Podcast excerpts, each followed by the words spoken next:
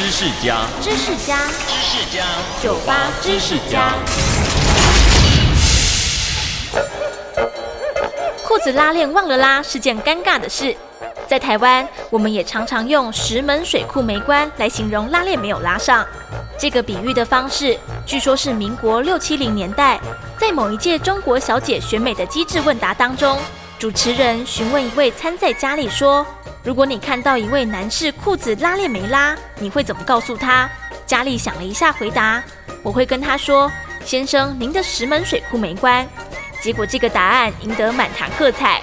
虽然这位佳丽最后没有获得名次，但这个用石门水库来形容拉链的说法就这么留下来喽。收听酒吧知识家，让你知识多增加。